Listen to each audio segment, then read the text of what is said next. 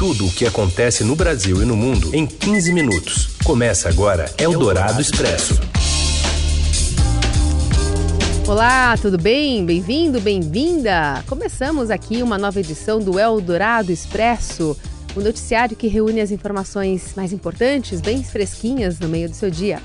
Em aproximadamente 15 minutos, a gente apresenta as notícias para você, primeiro ao vivo, pelo rádio FM 107,3 da Eldorado, e já já, assim que acabar o programa, em parceria com o Estadão, vira podcast.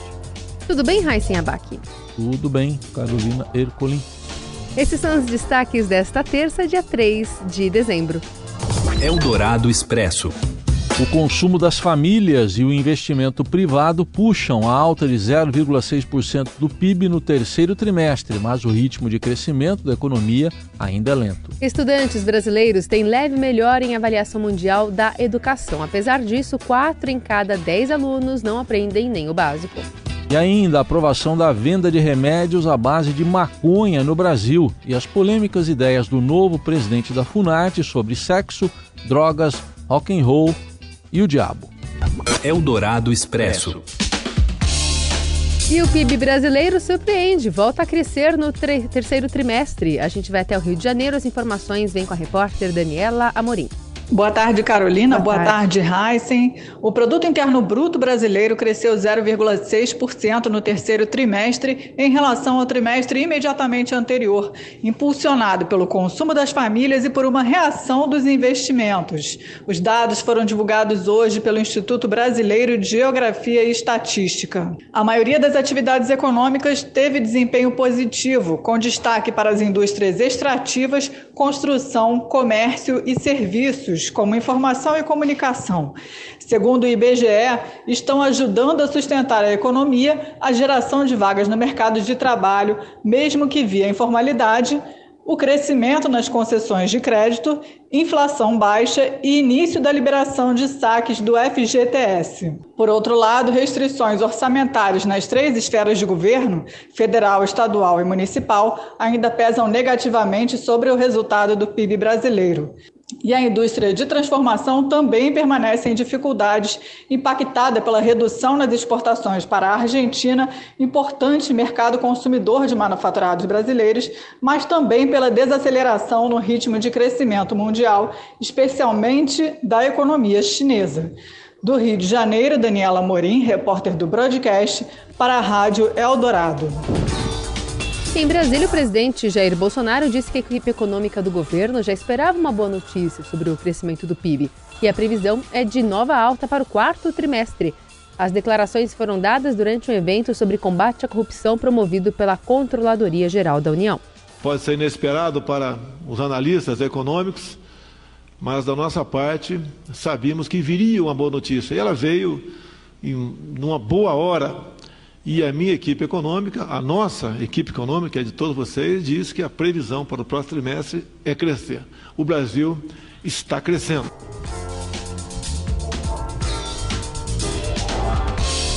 Mais cedo, em frente ao Palácio do Alvorada, o presidente Bolsonaro já havia dito que traria uma boa notícia nesta terça-feira. Eldorado Expresso. O ministro da Educação, Abraham Weintraub, culpou os governos petistas pelo resultado do Brasil e considerou uma tragédia no Programa Internacional de Avaliação de Alunos, o PISA. Ele deu a declaração em coletiva de imprensa para comentar os resultados do exame em 2018 que foram divulgados hoje pela Organização para a Cooperação e Desenvolvimento Econômico, a OCDE. Os estudantes brasileiros de 15 anos, que são os que fizeram o teste, tiveram uma leve melhora, mas ainda estão longe aí de ter o básico como aprendizado e o ministro se mostrou bastante irritado e irônico durante a entrevista. Tem alguns veículos aí de informação que têm dito que é ou não insinuado ou na chamada parece que é do Bolsonaro, que eu tenho alguma coisa relacionada a isso. É do primeiro semestre de 2018 o exame foi feito. Eu nem atribuiria a culpa ao período em que o Temer esteve na presidência, que não deu tempo. Tá? Mas não tem nada a ver, forma alguma, com a gestão, como estão tentando insinuar. Eu estou me responsabilizando. O próximo PISA É minha responsabilidade. E esse número tem que inflexionar. Está aqui o meu compromisso. Beleza?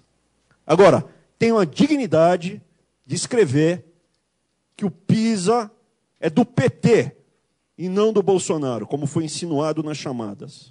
É, mas se alguém quiser, eu tenho que correr, tem um monte de coisa para fazer para consertar os erros e malfeitos dos últimos 16 anos de PT e mais alguns do Fernando Henrique. Eu tenho que dizer, se alguém quer fazer uma pergunta que não seja muito absurda. Está aí o ministro da Educação e a nota dos estudantes brasileiros de 15 anos teve uma leve melhora na maior avaliação da educação básica do mundo. No entanto, quatro em cada dez adolescentes não conseguem identificar a ideia principal de um texto, ler gráficos, resolver problemas com números inteiros e entender um experimento científico simples. E só para constar, o governo Temer começou em maio de 2016 esse exame feito a cada três anos. O último foi em 2018. Eldorado Expresso. O Tribunal Superior Eleitoral decide hoje se assinaturas digitais são válidas para criar novos partidos, como a Aliança pelo Brasil, do presidente Jair Bolsonaro. Essa opção tem sido defendida por Bolsonaro como uma aposta para tentar viabilizar a sua sigla até fim de março, a tempo de disputar as eleições municipais de 2020. Os advogados defendem o uso da biometria para coletar as assinaturas, isso apesar de a possibilidade não ser objeto da análise desta terça-feira. O relator, ministro Og Fernandes, votou na semana passada pela rejeição da consulta e agora o julgamento será retomado com o voto do ministro Luiz Felipe Salomão, que pediu vista também na semana passada. Eldorado Expresso. A Agência Nacional de Vigilância Sanitária aprovou nesta terça-feira, por unanimidade, a regulamentação do registro e da venda de medicamentos à base de maconha em farmácias e drogarias no Brasil. A norma entrará em vigor em 90 dias, segundo a Anvisa, deve melhorar a vida de milhões de pacientes que dependem de medicamentos à base da cannabis. Os diretores da agência também iniciaram uma segunda votação que discute a liberação do plantio da maconha no território brasileiro para uso medicinal.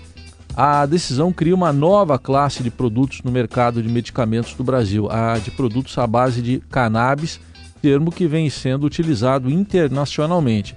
A proposta aprovada elenca os requisitos necessários para a regularização dos medicamentos à base de maconha no país estabelecendo parâmetros de qualidade. Eldorado Expresso. Em Londres, hoje e amanhã, a cúpula da OTAN celebra os 70 anos da aliança e o presidente dos Estados Unidos, Donald Trump, não voltou a falar sobre a taxação do aço e do alumínio que ele pretende impor ao Brasil e à Argentina. Os detalhes com a correspondente do Estadão, Célia Froufo. Olá a todos. Hoje eu estou no encontro da organização do Tratado do Atlântico Norte, onde há um tanque de guerra exposto e que pode ser usado de verdade. Mas o encontro de líderes que está sendo realizado num hotel de campo distante do centro de Londres mostra uma batalha desarmada, mas nada sutil entre seus participantes. Donald Trump, o homem mais poderoso do mundo, chegou abrindo fogo sobre as tarifas que irá impor a produtos europeus. Estão na mira principalmente os vinhos franceses mas ele não poupou os demais produtos europeus e ameaçou taxar todo o resto por causa do imposto sobre serviços digitais criado no continente para conter o avanço das chamadas Big Techs, as gigantes de tecnologia americana. O presidente dos Estados Unidos também avaliou que as negociações com a China estão indo bem, mas que não há prazo para fechar um acordo. Ele não chegou a falar sobre a tarifa sobre aço que ele pretende impor de novo ao Brasil e à Argentina, alegando que o câmbio nesses países está muito desfavorável aos Estados Unidos. Talvez porque não houvesse nenhum jornalista desses países para questioná-lo, porque a imprensa dos países da OTAN é que tiveram prioridade na cobertura da entrevista do presidente Trump e logo eles lotaram os lugares vagos. Hoje, todos os líderes se encontram em um jantar oferecido pela Rainha Elizabeth II, mas, apesar do entusiasmo do secretário-geral da OTAN, o norueguês Jens Stoltenberg, o clima está bem pesado. Antes do encontro, o presidente francês Emmanuel Macron disse que o grupo está acéfalo e hoje Trump respondeu, dizendo que essa afirmação era muito nojenta. Seu dinheiro em ação. Os destaques da Bolsa, com Vitor Aguiar. Oi, Vitor. Boa tarde. Olá, boa tarde, Raíssa, boa tarde, Carol, boa tarde, Oi. ouvintes. Tudo bom? Tudo certo. Conta pra gente aí da Bovespa e também do dólar. Olha, assim, um dia um pouco movimentado aqui nos mercados financeiros do Brasil. A gente tem fatores externos e fatores locais movimentando as negociações. Então a gente vê que, por exemplo, o Ibovespa ele até começou o dia um pouco mais positivo, mas agora ele já está em queda de 0,5% na faixa dos 108.371 pontos. O dólar à vista, por outro lado, ele continua ali com uma tendência um pouco mais tranquila, agora está caindo 0,45% e com isso já volta ao nível de R$ 4,19. Bom, e como é que estão as questões envolvendo Donald Trump e essa guerra comercial, colocando a França agora também nessa... Essa... Exatamente, viu, Carol? Parece que o Trump acordou aí, né, nesses últimos dias, disposto aí a reaquecer a guerra comercial, né? Como vocês lembram, ontem, né, ele já ali falou um pouco do Brasil e da Argentina, já sobretaxou as importações de aço e de alumínio vindo aqui dos dois países. Dessa vez, o alvo dele foi a França. Ele ameaçou aí sobretaxar 100% das importações de produtos franceses e é claro que ele também fez aí novas sinalizações a respeito das negociações com a China. Ele disse que talvez um fechamento aí de um acordo comercial com os chineses possa ficar só lá para depois das eleições americanas em 2020. É claro que o Trump ele muitas vezes assume essa postura, né? de ter aí uma, uma declaração mais dura e depois ir voltando atrás, depois ir aliviando. Então, né, o mercado, de certa maneira, já está um pouco acostumado com isso. Só que, ao assumir essa postura mais dura, aparentemente sem nenhum gatilho muito, muito expressivo, o mercado acabou ficando mais receoso. Né? O Ibovespa está operando em queda, mas lá nos Estados Unidos, por exemplo, as bolsas têm umas perdas muito mais fortes o Dow Jones e o Nasdaq, eles estão operando aí embaixo de mais de 1%, então o Ibovespa até consegue segurar um pouquinho melhor. Fala para a gente também, Vitor, sobre essa perspectiva do PIB agora do terceiro trimestre, né? O presidente bastante é, positivo também em relação ao quarto trimestre. Como é que isso mexeu aí? Pois é, né? A gente viu aqui, vai, o, o, a Bolsa Americana estão caindo mais de 1%, enquanto o Bovespa está caindo só meio por cento. E por que, que o Bovespa está indo melhor? Exatamente por causa do resultado do PIB. Né? O PIB no terceiro trimestre mostrou aí uma expansão de 0,6% na economia brasileira, ficou ali ligeiramente acima da expectativa do mercado. Então, né, essa perspectiva aí de reaquecimento da atividade aqui no Brasil e também esse otimismo em relação ao resultado dos últimos três meses, né? uhum. né? Os números da Black Friday, por exemplo, vieram aí bastante fortes, o pessoal está otimista ali com o desempenho da economia no Natal, então isso traz alguma tranquilidade ao mercado e permite que a gente consiga descolar um pouquinho lá de fora. Lá de fora está muito negativo, aqui está só um pouco negativo, porque o PIB trouxe aí algum alento para os mercados. Boa. Vitor Aguiar, obrigada por participar aqui conosco. Eu que agradeço, gente. Só lembrando, seudinheiro.com para ter aí todo o panorama das bolsas, do dólar e do noticiário de economia e investimentos. Tchau, tchau, até amanhã. Até. Eldorado Expresso. O assunto agora é o Cruzeiro, a iminência do primeiro rebaixamento de sua história. Olha, a chance do Cruzeiro cair é real. Acompanhe com o Robson Morelli.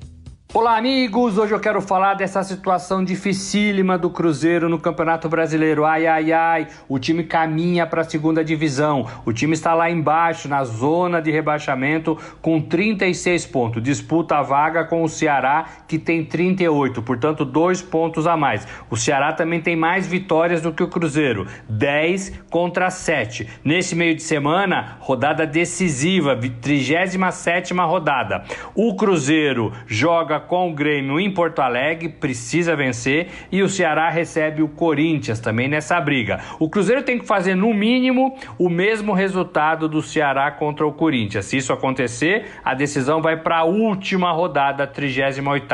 Lembrando que São Paulo, Flamengo, Cruzeiro e Santos são os times grandes que nunca caíram é, para a Série B do Campeonato Brasileiro. Bastidores quentes também lá na Raposa. Zezé Perrera, diretor de futebol, afastou de vez Thiago Neves, camisa 10 do time, disse que ele é, foi para um, mesmo machucado, foi para um show musical na cidade e isso atrapalhou muito a sua permanência no clube. Não quer saber mais do jogador. Na última rodada, se ninguém cair, se, se nada for batido o martelo nesse, nesse meio de semana, o Cruzeiro recebe o Palmeiras e o Ceará visita o Botafogo lá no Rio de Janeiro. Já caíram Chape, Chapecoense e Havaí, CSA no mesmo caminho caminho e aí a briga para a quarta vaga para ver quem escapa, Cruzeiro ou Ceará. É isso, gente. Falei. Um abraço a todos. Valeu.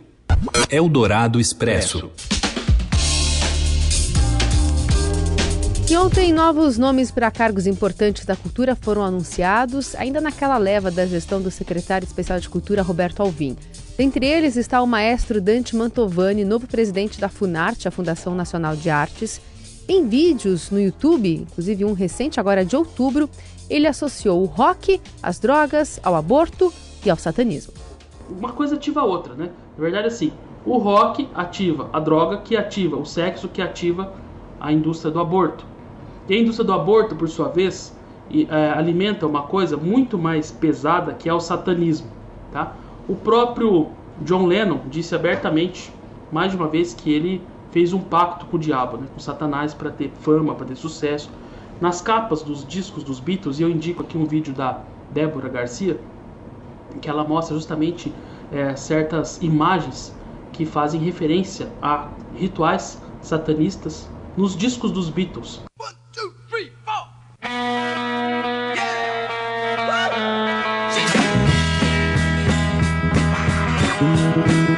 Me dê um corpo vivo encher a minha pança. Três quilos de alcatra como queca de esperança. Diabo, o diabo Não citou Raul Seixas, né? O, o Antovani, é, nessa postagem nas redes sociais. Mas enfim, ele também fala da NASA, diz que a agência americana omite, por exemplo, informações sobre a Terra, que na verdade é plana. Hoje o Estadão traz um panorama de todas as substituições feitas até agora na pasta da cultura, algumas delas incluindo, por exemplo, o novo presidente da Biblioteca Nacional. Ele é um seguidor de Olavo de Carvalho, por exemplo, e também é, tem questões envolvendo a monarquia. Para ele, por exemplo, é, nas redes sociais, há uma publicação de que a proclamação da República foi um golpe militar improvisado e injustificável. O Brasil nunca mais se encontrou nada a comemorar. Mas todos os nomes estão lá no caderno 2 do Estadão e o vídeo também disponível no link é, no, no, Cultura, né, no caderno de Cultura. O diabo é o pai do rock. O diabo Vamos embora? Tem coisa que nem Freud explica, né? Amanhã a gente volta, tem uma nova edição. O diabo